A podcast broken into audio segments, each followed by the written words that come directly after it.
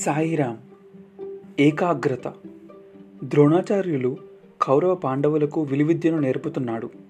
ఒకసారి తన శిష్యుల ఏకాగ్రత ఎట్టిదో పరీక్షించాలని పాండవులను కౌరవులను గురుచూసి ఆ గ్రద్ద బొమ్మ కన్నును బాణంతో కొట్టమన్నాడు.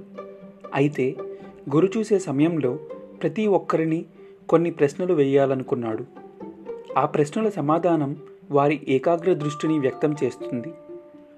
దుర్యోధనుడు గురిచూసే సమయంలో దుర్యోధన నీకు ఆ గ్రద్ద కన్ను కనబడుతున్నదా అని ద్రోణాచార్యులు ప్రశ్నించారు. కనబడుతున్నది స్వామి అన్నాడు. అప్పుడు ద్రోణుడు మరి నీకు ఆ గ్రద్ద మెడ కనబడుతున్నదా అని అడిగాడు. కనబడుతున్నది స్వామి అన్నాడు దుర్యోధనుడు. మరి నీకు చెట్టు కూడా కనబడుతున్నదా అని ద్రోణుడు అడిగాడు. చెట్టు కూడా కనబడుతున్నది అని దుర్యోధనుడు సమాధానం చెప్పాడు.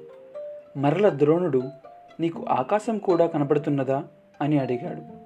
కనబడుతున్నది అని దుర్యోధనుడు అన్నాడు. ఈ సమాధానాలు విన్న ద్రోణాచార్యులు దుర్యోధనుని స్థానంలో మిగిలిన అందరినీ నిలబడి గురి చూడమని ఈ ప్రశ్నలు వేశాడు. అందరూ దుర్యోధనుని సమాధానాలే చెప్పారు.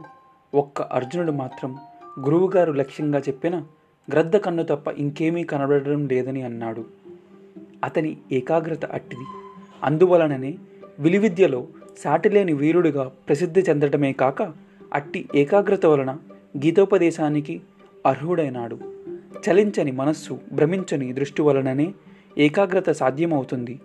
లౌకిక ఆధ్యాత్మిక జీవన ప్రగతికి చిత్తేకాగ్రత చాలా అవసరం. విద్యాభ్యాస కాలంలో ఏకాగ్రత విద్యార్థి జ్ఞాన సముపార్జనకు దోహదం చేస్తుంది. విషయాన్ని హృదయస్థం చేసుకో కంఠస్థం చేసుకుంటే చాలదు. సాయిరామ్